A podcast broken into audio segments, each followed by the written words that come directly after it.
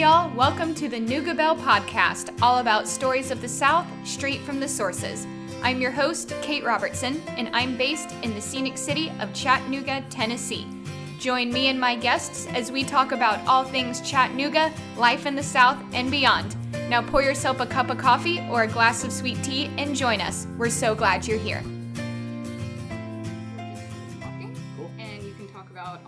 Chocolate and small business and your background. Oh boy. Because you did, you were a pastry chef first, right? No, I was not a pastry chef. I'm just a chef. Okay. Uh, so I started working in kitchens 15 years ago, maybe more now. But um, so I was a dishwasher first, of course. That's where you start when you don't go to culinary school. uh, and I just worked in uh, a wing house and then a bunch of other places in Florida. I moved to Orlando for no, I started in Orlando. Moved to Tampa after I graduated at UCF uh, a few years later, and then opened a few restaurants for a company there, and then kind of got real tired of living in Florida for my whole life, and Yeah. moved to Chattanooga.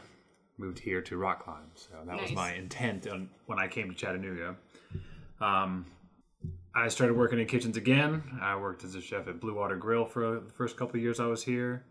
I left that life and went to work at Coyote for a while, and then uh, that ended a couple years ago. I went back to the kitchen. I ended up working in a really awesome place, Easy Bistro, with Erik Niel.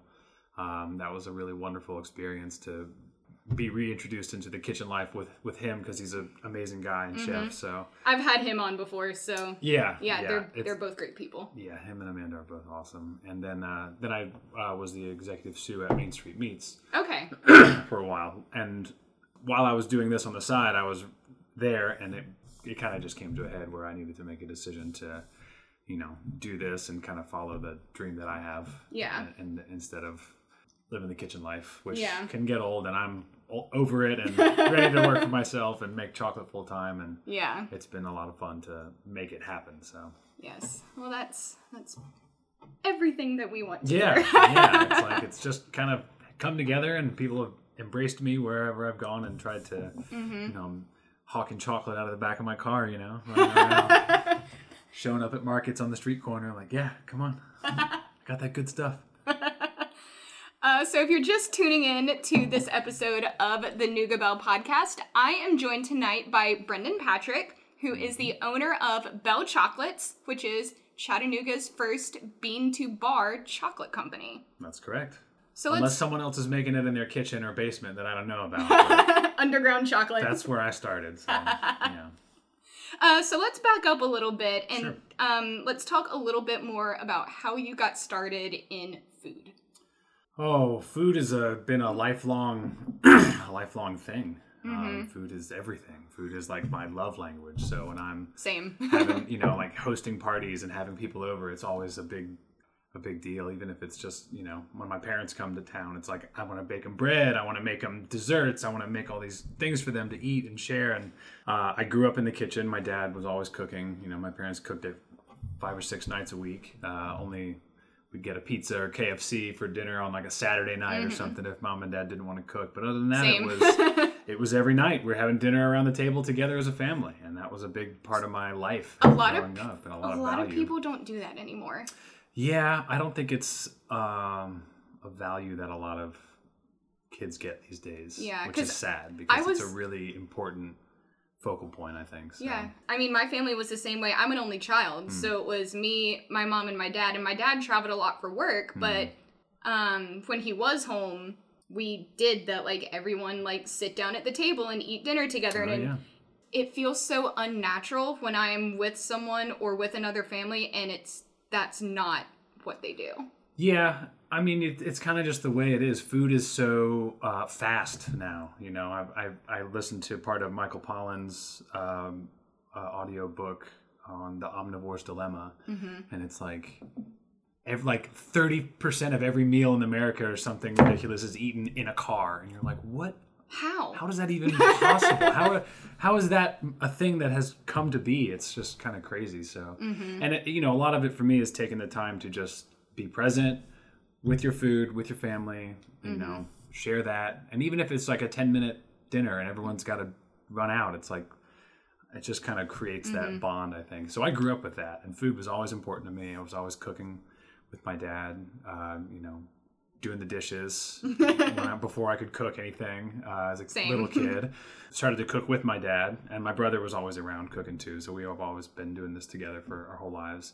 And uh, but then I chose to make it a profession after college and, and say, well, I need to get my degree, get out of school. I'm tired of it. I, I only spent four years though, which is great. You know, they call UCF, you can't finish, but I finished. uh, so. I've never heard that before. Oh yeah, that was the thing when I was there um, for a little bit. It was kind of funny, but I got out. I got my degree, and I just went to toil in the kitchen for the next ten or eleven years. yeah. um, I wouldn't have had it, wouldn't would not have done it any other way. It was a lot of fun. I learned a ton about food. Obviously, that's my like my livelihood. Uh, so yeah, that's that's food. It's it's like everything to me. If I don't have anything, if I can make you a meal, then I'll I'll feel like I've given something of myself to you, and that's important. So Right. that's how I do it. Yeah. so, how did you get into the world of chocolates? Hmm. Well, it's a dream, you know. It's it's like I've always loved chocolate. For one, I've always been. It's always been my candy or sweet of choice. You know, peanut M and M's as a kid were just. Yeah, couldn't open a bag without it, and I would just eat all of them just straight. Remember No- dark chocolate pe- peanut M&Ms? They weren't as good. I don't think something about that classic M- peanut M and M mm-hmm. is just it can't be beat. And I, I like dark chocolate now. I, I don't even eat- milk chocolate or, or make it at all. But like something about that combination, I think, is mm-hmm. like one of those food memories that's really powerful for me. Dark so, chocolate peanut M&Ms were my mom's weakness Oh, for yeah. for a few years. yeah, I believe it. There and that's that's great to ha- to have that. And so chocolate was always the, the the center of my sweets world and what I really preferred. So, gosh, I don't know. When I was working uh, at Coyote still, um, I had fair amount of disposable income, and so I had just this stock of chocolate bars because I'd go and buy all the different new chocolate bars that I'd see at, at Whole Foods and try each one of them. And oh, I like that one. I don't like that one. And I'd figure out which which brand had the best dark chocolate, like ninety percent dark or something. And so it just kind of became a thing that I had all the time. Um, what a luxury. right, right, exactly. So coffee, coffee and chocolate are my two like prime vices.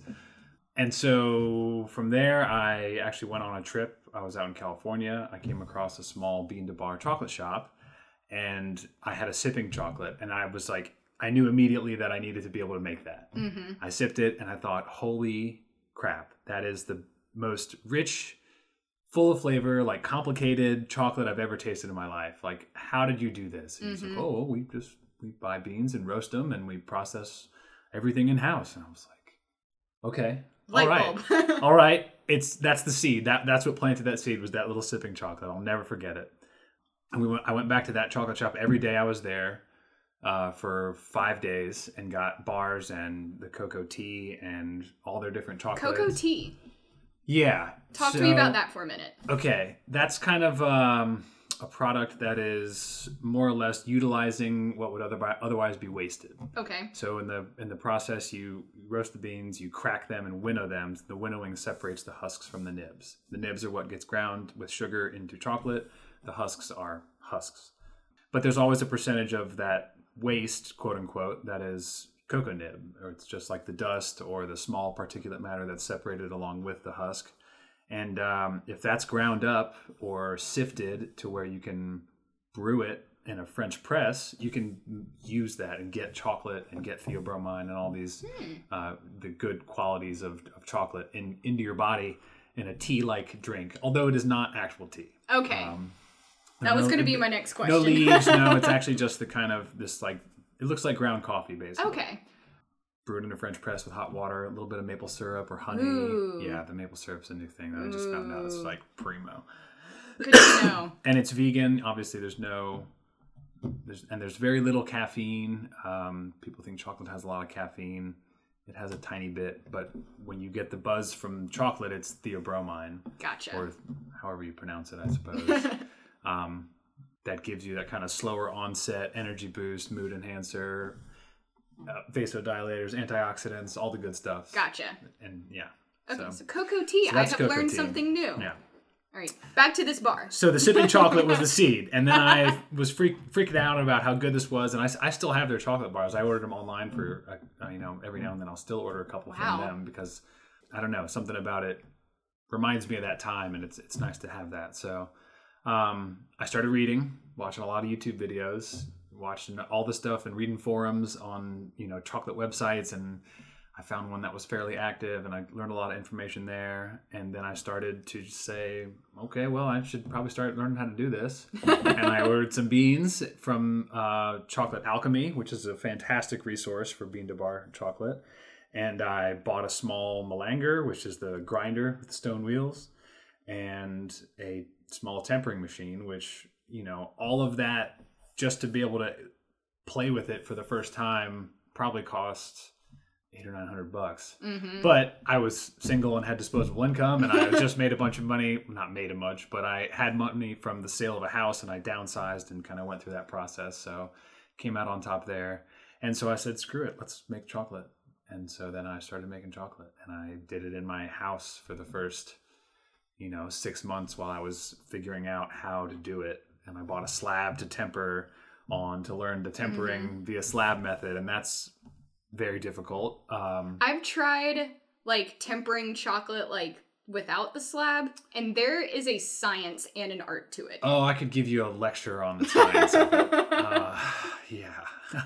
I, I'm glad that I learned all, everything I did before I started trying it because it's very intense, intensely like process oriented. Mhm. It's very specific in the ways you have to manipulate the chocolate temperature wise and timing and you know I, I bought a book and it's called the science of chocolate. And i expected to be like something i could pick up and read a little bit of and uh, maybe glean some information from. Like i do i have a lot of cookbooks that are like that. You know i can read a couple recipes and like ooh i like that idea or i'll remember that or maybe i'll try that. But this was a straight up textbook. It is like 150 pages. Not that big. But it is like formulas theory crystalline structures all the different things that go on in chocolate. And then some experiments that kind of yielded these interesting results to read about in the back of the book. And so hmm. you know I, I looked at it and i thought okay well i have my reference point now. I can't just sit down and read this but i know where to go when i need information about chocolate. And so that's i've had it since for a couple of years and it's been a good resource so mm-hmm. um, and then I was in, working in kitchens again after I uh, left Coyote. So then I was back in food. Um, I had nothing really going on other than working. So I was just working my tail off and um, enjoying that a lot, working at, at Easy Bistro and kind of being being the guy there for a little bit and then at Main Street Meats still. And then I started to do this chocolate thing and started to actually put a name to it and just figure out packaging and you know, I would sell bars for a couple five bucks, you know, out of the literally out of my car to my friends. Like I'd bring them over to my friend's house up in the hills in in uh, Red in Red Bank, and like they'd play music, and we'd just eat chocolate and drink wine, and it was like, oh, this is really cool. Like Yeah. I really enjoy this. Like. So then I started to kind of make it formal. I figured out what I needed to do. Got in with Small Business Development Center, and kind of just went from there. And then it came to the point where I wanted to give it all the attention and love that it needs, and that was that. So Yeah. now we're here. Yeah, we're It's- it's been like three months now, and I'm still alive. Is that it? Yeah, Wow. yeah. Since I've been doing it full time. Full time. Okay. I, I, I have been doing it on the side, obviously, for a while, but Mhm. since it's been my primary occupation, three months. Wow. I never would have guessed that. Well, you know, I took a long time getting the getting it right, so Mhm. I think that's important to hone the product because I don't want to put something out and give it to someone and say, "This is the best chocolate you'll ever taste," and they go, "Ooh, no!" Yeah. and I'd be like, "Oh God, no! I'm sorry. what happened? What? That can't be the right one. Let me give you another one." You know, that'd be a terrible thing. So it's really mm-hmm. important to spend that time and perfect the craft, or mm-hmm. you know, as much as I can. I'm obviously still learning a ton every day that I'm mm-hmm. playing with it. So. That's a common thread that I've noticed among some entrepreneurs that I've been talking to lately Yeah. is the like perfecting it before you before you release it. Yeah, well, I mean, with any dish in a restaurant, you are spending time developing it, Mm-hmm. and that was never really my strongest thing in the kitchen. Like, Yeah. new new dish development and new recipe development was never my like, never what I really wanted to spend all my time doing. I Mhm. wanted to just execute and just like, you know, put me on a station and just let me bang saute pans together all night and just like crush it on a Friday night. That was always a good thrill to have. Um, but dessert started to kind of pique my interest and pastry a little bit, and then that's that's always been a thing. Is like chocolate. It's been in the back of my head for a couple of years, and and you know, I've always been drawn to sweets Mm-hmm. in general. So more or less, you know, I'd sneak a handful of the little uh, chocolate nibs that we'd melt down to Mm-hmm. make desserts from the kitchen, and I'd have a little handful of chocolate running around. And my chef's like, "What are you doing?" I'm like, "I'm gotta eat." I mean, it's there, you know. Come on, I gotta make sure it's the chocolate's fresh and it hasn't, you know. I used to do that with cookie dough pieces when I worked in ice cream shops. Oh, yeah, that would just be a nightmare. I, I, Yeah, that it would, was. That would be impossible to resist. Because cookie dough is one of those things. Um, we'll touch more on this a little bit later, Sure. but when we did, or when you did the cheese and chocolate dinner at Bleu Fox, Mm. Yes. that chocolate mousse, or the pot de creme. Pot de creme. Pot de creme. Yes. that is a I still think about concoction. that. Uh, so you know, I attribute that to the just the quality of the ingredients. Mm-hmm. Um, that's another thing that I really try to stick to and am, passionate about is just using good ingredients and only putting good quality food in my body. Um, so you know, I buy everything from the farmers market if I can. I try to get the good fresh eggs. I get lettuces. You know, I don't really buy any prepackaged food if I can help it. Um, you know, every bit of bread I've had for the past year or so, I've either made myself or got from a local bakery. Um, I'm getting to be that way too. you know, bread is a wonderful, complicated thing too. So on- once you start making bread, it's like your whole you could just throw your whole life away and try to Yeah. make try to perfect your sourdough. So Haven't Um, gone that far yet, but I really would like to try make. Well, I make banana bread all the time, Ooh. but that's that's its own thing. yeah, There's a difference between banana bread and sourdough. oh yeah. Um, I actually made a, a little loaf bread like thing, like a banana bread, but I did rosemary and dark chocolate. Ooh. And that was a really interesting combination. And I'd never had it before, and I found this interesting recipe, and I thought, oh, it might be nice, and it was unbelievable. Rosemary and dark chocolate. Yeah, How dark of chocolate? like my seventy percent dark chocolate. Okay. Yeah. Rosemary. Hmm. So yeah, ingredients are really important. Yeah. And when you want to make a really good dessert, you have like your flours and your sugars and stuff like that are all pretty common because pastry is so technical that has you know you can't use powdered sugar instead of caster sugar or caster sugar instead of granulated sugar or whatever the combination is. Mm-hmm.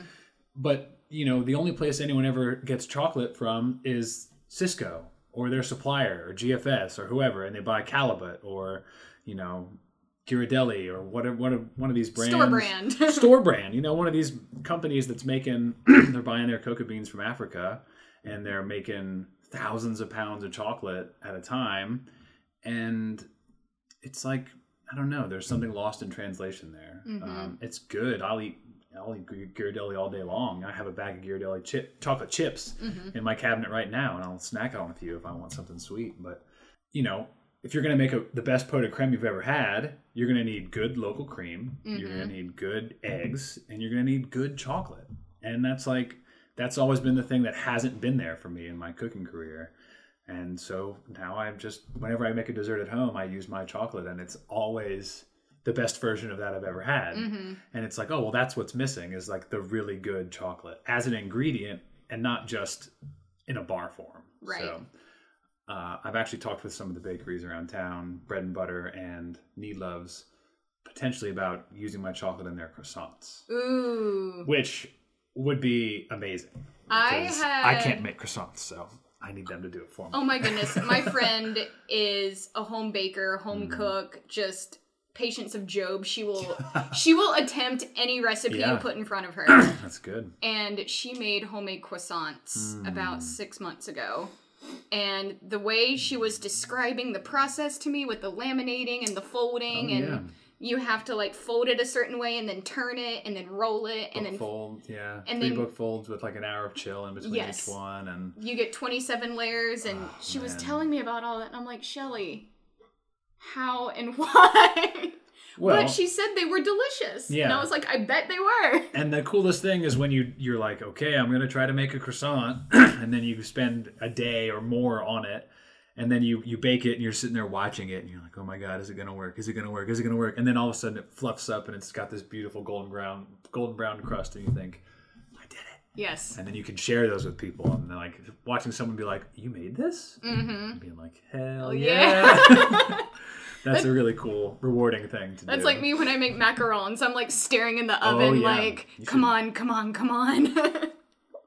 get the little foot there Mm-hmm. you're good to go yeah they're it's just fun it is. it's always Um, been always been really enjoyable to share mm-hmm. something i make with someone and food is the thing that i'm best at making so Yeah. it makes sense I feel that. um, I got completely sidetracked there for a second. yeah i don't even know where we're oh, I know what I wanted to ask. Um, where do you source your cocoa beans or cocoa from to make your chocolate? Uh, so the website is Chocolate Alchemy. Oh, they, they one. they're distributors, but they have dozens of different types of cocoa beans Okay. to choose from that they have stock stored in their warehouse, and they have relationships directly with farms in South America, Central America, um, Costa Rica, all, kind of all these places. So Okay. I sampled four or five beans before I chose the one that I thought I really liked for various reasons, whether it was my inexperience at the time and I didn't get the flavor I wanted, so I just tried something else. You know, I might revisit the first couple that I tried to see how they taste now. Um, but I just really like the kind of fruity brightness that the this is a Peruvian cocoa bean. So Okay. it comes from uh, Norandino is a co-op that grows coffee and chocolate or coffee and cocoa uh, in northern Peru, and they grow the trees, ferment the beans, dry them, and then bag them up and ship them. Awesome. So then I get them from Eugene, Oregon, which is where the warehouse is for Okay. Chocolate Alchemy. There's another uh, supplier, Cocoa Supply, and I've used them for a couple things, but no specific cocoa beans yet. Gotcha. A lot of these places and suppliers are really big on those relationships with the farms. You know, they're very, they're all fair trade, organic, certified, like good quality thing. You know, beans come from a good quality source. It's not, you know, dirt cocoa from bumfuck Alabama. Yeah. Sorry, I don't know if you can. But yeah, so that that's that's been a really cool thing, and that's also a, a huge forum and resource. Mm-hmm. I actually just kind of went down the rabbit hole of, of refining a piece of equipment that I have, or one of the process steps that I have, and and came out with I just need to buy something else Mm-hmm. instead of trying to rig up this whole contraption to do this thing that I need to do. I just bought the thing. Sometimes it's just easier. It's like someone else already solved this problem. I'm just going to use their solution too. Yeah. and it works, and it worked great. So happy with that. um, how long did it take you to taste all the different uh, beans and land on the Peruvian? Uh, I'm. I don't know. I was doing that when I was first starting. So I was doing that. I'd buy two pounds of beans at a time, or or you know get a sampler pack of like four two and a half pound bags, so I could just do real small batches. Uh, I think I blew through it the actual like sitting down doing it all pretty quickly. I think I you know it takes 36 or so hours in the grinder to process the beans from or the nibs from nib and sugar into chocolate. Can't call it chocolate till all the particulates are the same size at like 20 microns or Okay. something like that. Interesting. So when everything goes in the melanger as ingredients, cocoa nibs, cocoa butter, sugar, and it comes out as chocolate. So I think I think I went through like the four samples in like as you know, twelve days. like Oh, two wow. weeks. I was just cranking it because Okay. you know I would do a day and a half or two a- or two days in the Melanger uh, at a time, and then I would temper it, and then I'd already have the other one ready to go. So I put it in and just go from there. And then just like, Awesome. I ate a lot of chocolate. I, yeah, I remember distinctly having like several days where I would just have like 40 or so bars of chocolate just sitting on my countertop. And I'm like, I'm going to eat half of these and I'm going to start right now. And I'm not gonna feel bad about it. yeah, you know, you, you walk by after dinner and it's like, wow, oh, well, I guess I'm having chocolate for dessert tonight again. Yep. Yeah, what a tough life. So, Right. So going back to this whole wonderful Bleu Fox cheese and chocolate dinner we did, Mm, which was incredible. I had a Um, really good time, yeah. how did all of that come to be, and what was the process like of pairing your chocolates with the different cheese courses and dishes? Uh, well, I I, I met those guys. Um, I kind of just walked in the door. I, I emailed, you know, info at Bleu Fox or whatever's on their website, and I said, "Hey, I'm making chocolate. You guys want to try some samples? Maybe sell it?" And they were like, "Yes, absolutely." So. I came in, met the guys. They're all super awesome. Um, Jesse and Sam and Chris are, are just they're like bros, you know. Yeah.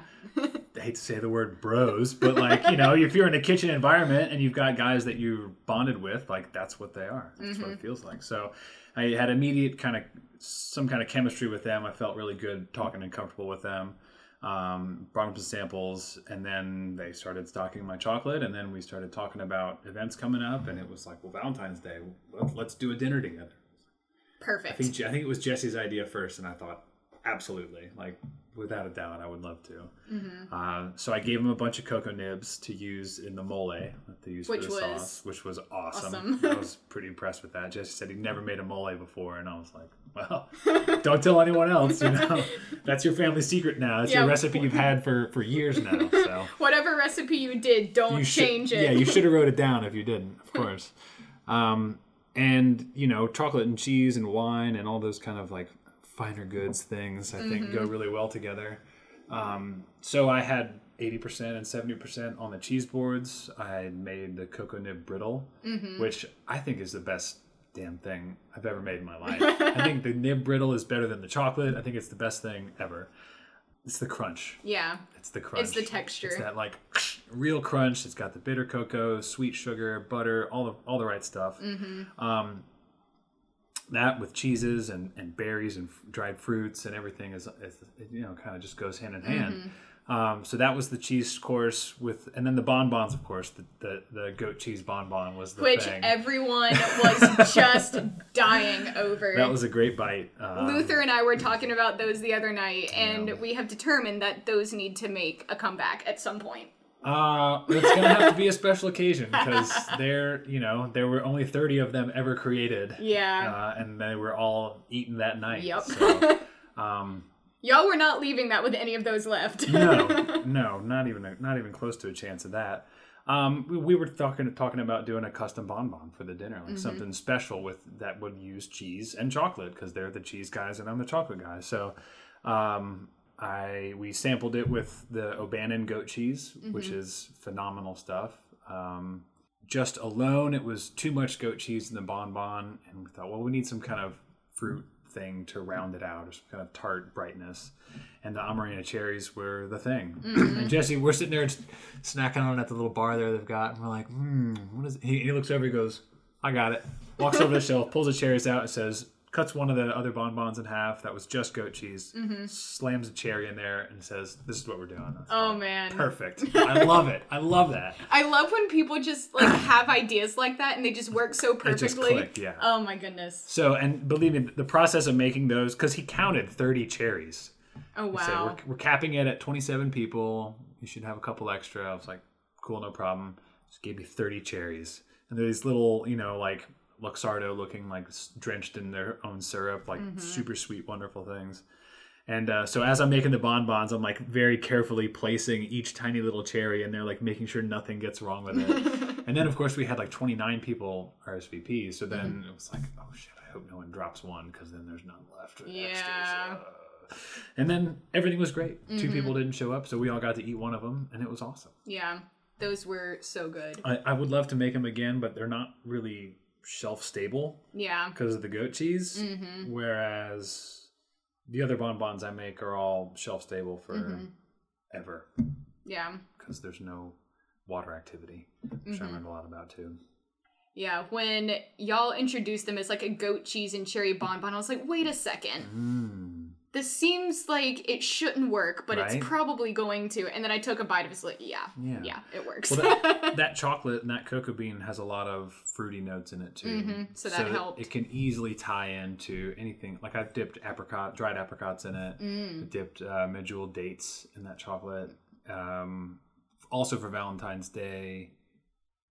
Maybe it was before Valentine's Day. A couple days before Valentine's Day, I did a, a tasting at Tap House. Okay. Down right across from where my shop is, and I dipped chocolate or strawberries in the chocolate too, yum. and it was like. You know, I sold 50 chocolate covered strawberries on a Tuesday night because people were like, oh my God, yes, oh, this is amazing. I'm like, I know, I love it. I've eaten, I know I've eaten good. 10 of them already. I know it's So- good, or else I wouldn't make it. yeah, exactly. So it, it's just a fun thing. It's Mm-hmm. just like great to work with people that love food and want to be creative Mm-hmm. and that I can work with. Because if, if you just tell me to say, "Hey, come up with a dish," I'll be like a deer in the headlights. Like, what? Services in an hour? Like, I don't know. What do you mean? But if it's a col- collaboration and something we can work on together and like go back and forth a little bit, like that kind of gets the juices flowing a little Yeah. bit. So Um, what other kinds of bonbons do you make? I do caramel cream, Mm-hmm. uh, straight peanut butter, which I just used like the natural ground peanut butter and sea salt in, which is really good. I mean, I'm a big Reese's fan. Mm-hmm. I tried to do a Reese's cup like play on that with that same kind of texture and flavor, but it ended up I, I don't know, too way too sweet. Yeah. Um, so do caramel, peanut butter, uh, a dark chocolate ganache, Ooh. which I really like. It's not my best selling one, but I'm gonna I'm never gonna stop making it It's a classic. because I eat them like by the handful.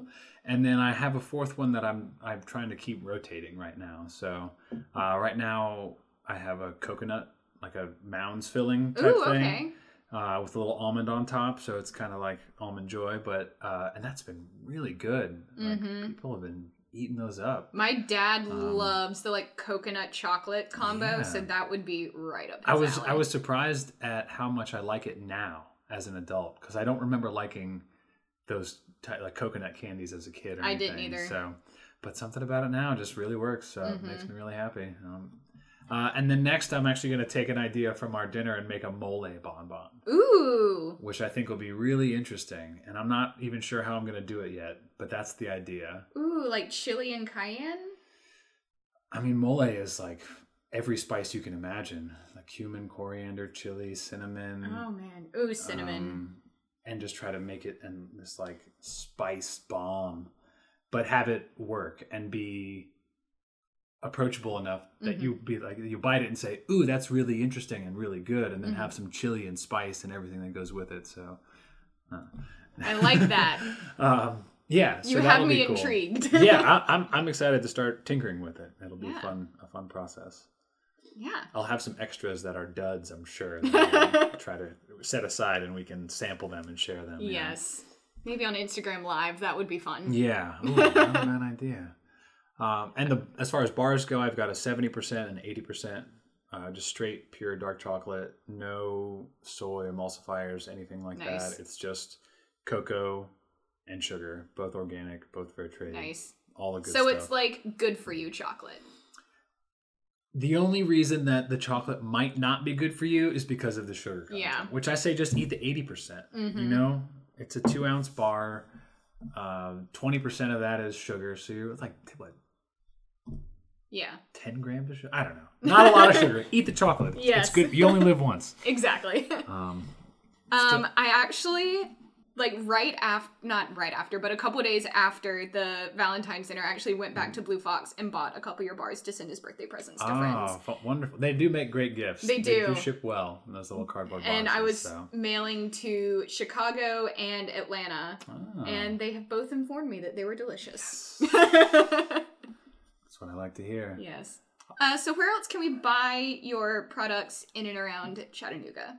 Oh, uh, so Bleu Fox, obviously, Velo Coffee, um, and for Velo, I do a special bonbon with their Bone Shaker Espresso. Ooh, one of I the good do- ones. I do a coffee bonbon that you can only get there.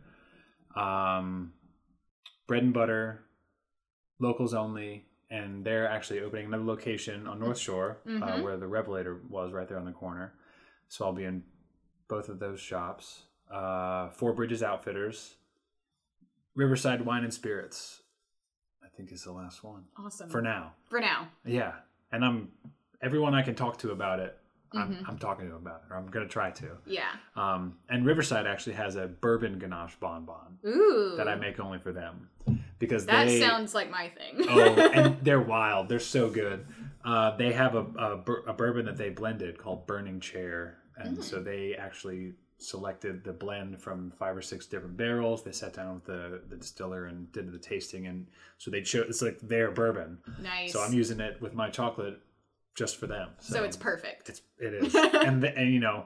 I should have made an extra like three trays of them when I made them because they're so damn good. I, I had to give them all to them to sell, which is fine, a good problem to have. But Right. I had I had a couple extras and I ate them and I thought, oh man, I, I need to make these just for myself. They're Yeah. really good. Wonderful. yeah. All right, last but not least, Uh-oh. time for my jar.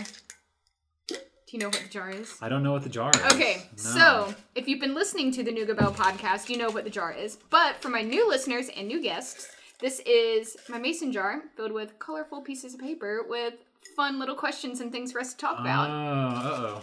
How fun. oh, just wait. Oh, just wait. How much fun are we about to have? Oh, it's it's joyous. Type 1 or type 2 fun? What's type one and type two fun?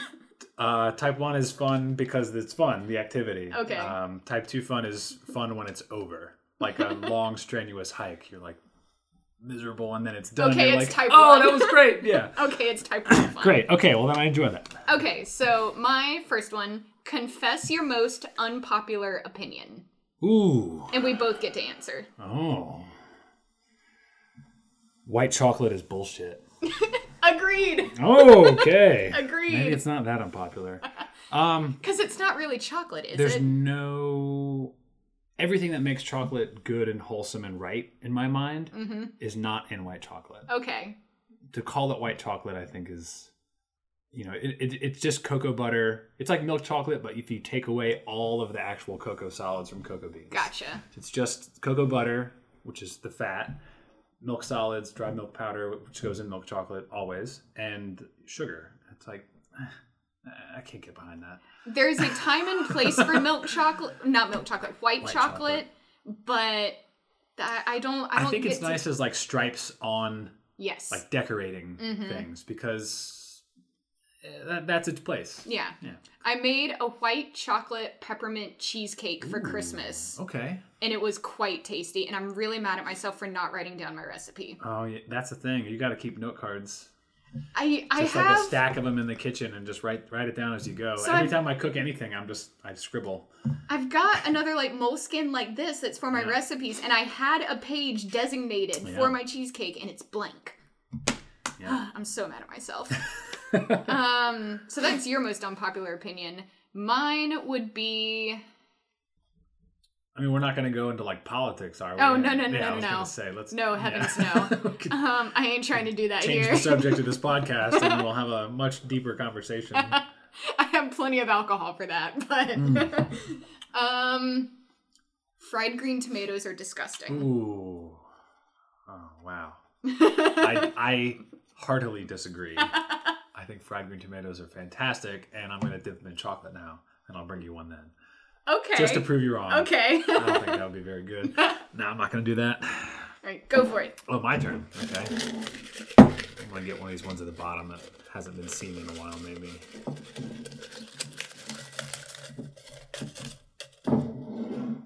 Okay. If you had a friend moving to Chattanooga, what's the first place you tell him or her to go? Hmm.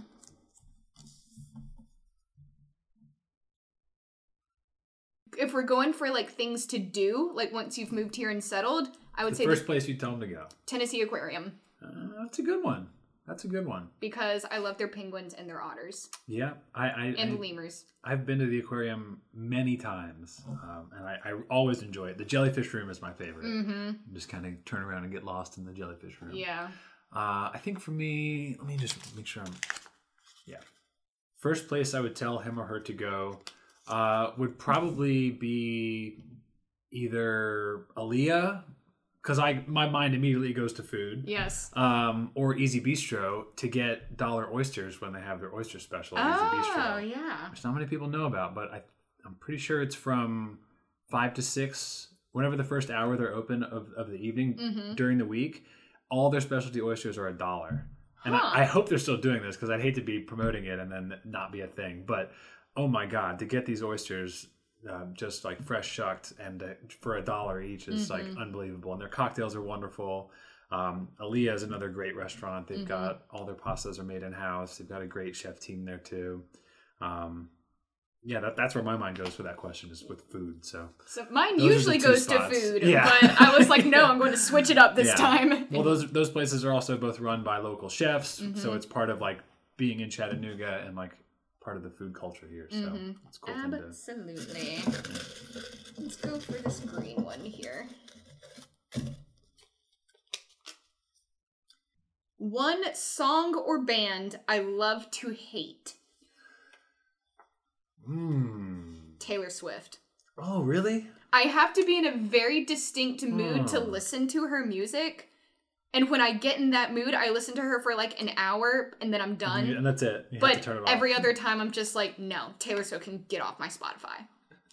See, I hate that I love Taylor Swift, so I, I couldn't. I, It's the opposite. Yeah. Okay. If I hear a Taylor Swift song, I like I'll always listen to, to the end. You know, um, but I won't ever like choose it. So well, maybe now and then. I, don't, I don't have it on my playlist in my car though, so I don't I don't belt alone. I some other things.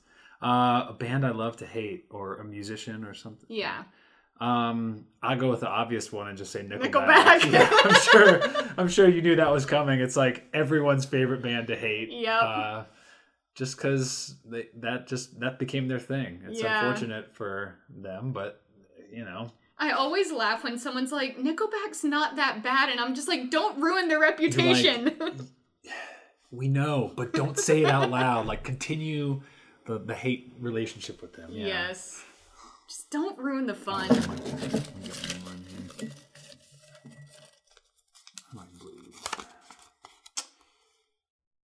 Oh, the longest you've ever kept a plant alive. What is the longest you've ever kept a plant alive? A week.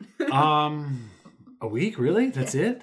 I'm so bad at plants. Gosh, you need to get some succulents because they're very low maintenance. That's so. I have this goal. I really want to grow some herbs on my patio, Uh huh. but like I said, I'm not very good at keeping plants alive. Rosemary grows like a weed.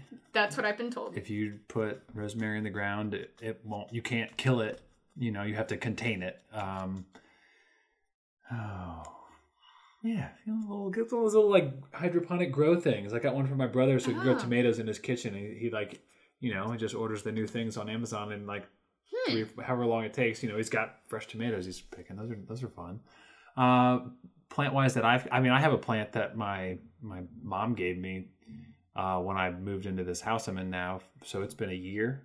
Oh wow. Um, and that plant is interesting because it was a it is a type of succulent, but it's an offshoot of the mother plant, which my parents have still at their house, and it is big. It's as big as this table is. Um, and that plant belonged to my grandmother. Oh so wow.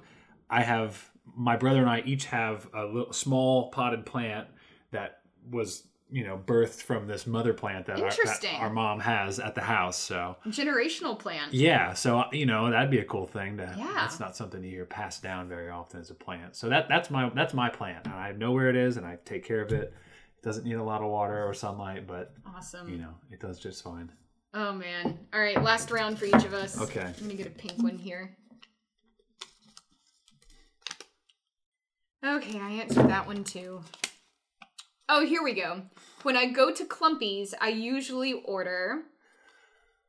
Ooh, I was actually just at Clumpies the other day. uh, I almost always get a, a waffle cone Mm-hmm. with one big or two smaller scoops. Uh, I really love their honeycomb ice cream. I think it's just like honeycomb candy, but Mm-hmm. oh my god, it's amazing. Something about that combination is really, really wonderful. Um, yeah, just a cone, whatever's good. Yeah. Yeah, I, I don't have a favorite flavor uh, from them because I get something different every time I go. So I'm a creature of habit. All right. Cookie dough Yeah. is my thing. they had a peanut butter like oatmeal cookie one the other day when I went. I sampled it and I was like, oh my god, Yeah. I, I can't eat a- whole cone or a whole pint's worth of this. I will die. Uh, but that was really really good. I should have should have tried anyway. I always get at least a half scoop of cookie dough yeah. and occasionally a half scoop of something else. But more often than not, it's just just the cookie dough. Yeah. Because, like I said, I'm a creature of habit. Right. Uh, is this one you've answered already? Let's see. What would your autobiography be called? I have not answered this Ah. one. Okay. What would your autobiography be called? So I wish I could remember the story behind this, but I have this note saved in my phone that's just all sorts of like random thoughts, jokes, quotes, mm-hmm. fun, weird things that I think of. And I have a note in there that says, when you write your autobiography, title it this. Oh yeah. And it was, if you want it that bad, ask someone else. And I was like, I wish I could remember the context of this. Huh. I'm sure I was like bitching and complaining about like a date I'd been on or something. Right. But I really wish I could remember the exact context. But I was like, you know what? I'm just gonna roll with Stick it. with it. Yeah, you wrote that note with an intent. I you did. should hang on to it. Um, I think. I mean, my my favorite thing, you know, is the only way out is through. Oh, so okay. I'm sure that's a quote. I'm sure someone famous said it, and I'm just kind of either butchering it or fitting it to my own needs. But you know, that's been a big thing in my life for the past few years. Is like figuring out what's wrong.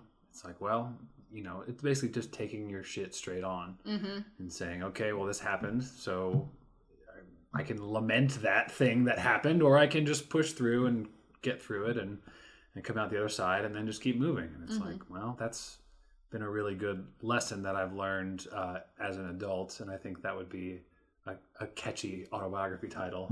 Even though I haven't had any like tremendous hardship in my life, and I haven't like you know lost the person closest to me in the world a hundred you know over again. It's like But you are a business owner. but I'm a business owner and I am a human and we all have our shit and we all have our problems and we all have our issues and the scale of those and the relative to someone else isn't important. It's like Right. the scale of what it is to you is what's important Mhm. and being able to push through those things is a huge thing. And Yeah. it's just like Would you say the only way out is through? Is through. You I can't like get away from things. No, you can't. situations, relationships, bad relationships, bad situations, you know, illnesses, whatever happens, it's like you can't just like avoid it because whether you encounter that person again or you don't, you it's still in you. It's still Mhm. there and if you haven't processed it or gone through it internally, then it'll never be over. And you know, I've had relationships that have been long and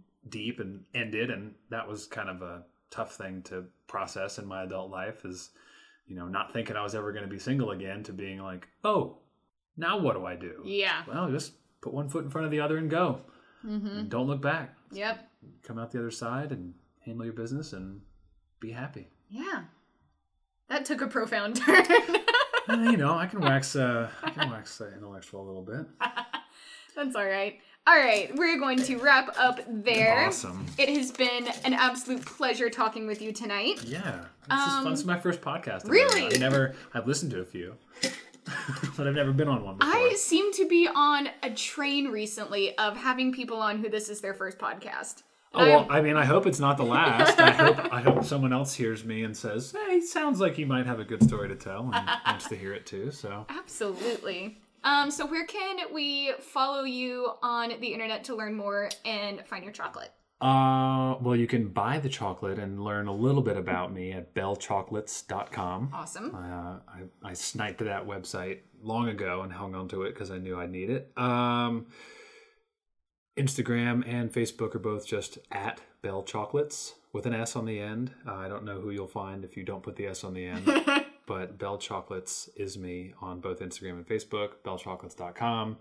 Uh, in person around town, usually at uh, Plus Coffee, which is where I, my shop is. So I'm making all my chocolate at Plus Coffee. Oh, I didn't mention that before. Yeah. Are you at Common General? Yeah, Common General is like Perfect. yeah. So With I'll, Christine and all them? I'm actually going to Christine's birthday uh, right after this. so, Nice. Happy birthday, um, Christine. yeah, she'll hear this in a few weeks when it airs, or I'll tell her to listen for that call out. Um, yeah, they're amazing. I love Matt. I love Christine. They're both awesome people to work at. So that's where I normally Awesome. am making chocolate in the shop with the crew and Good to know.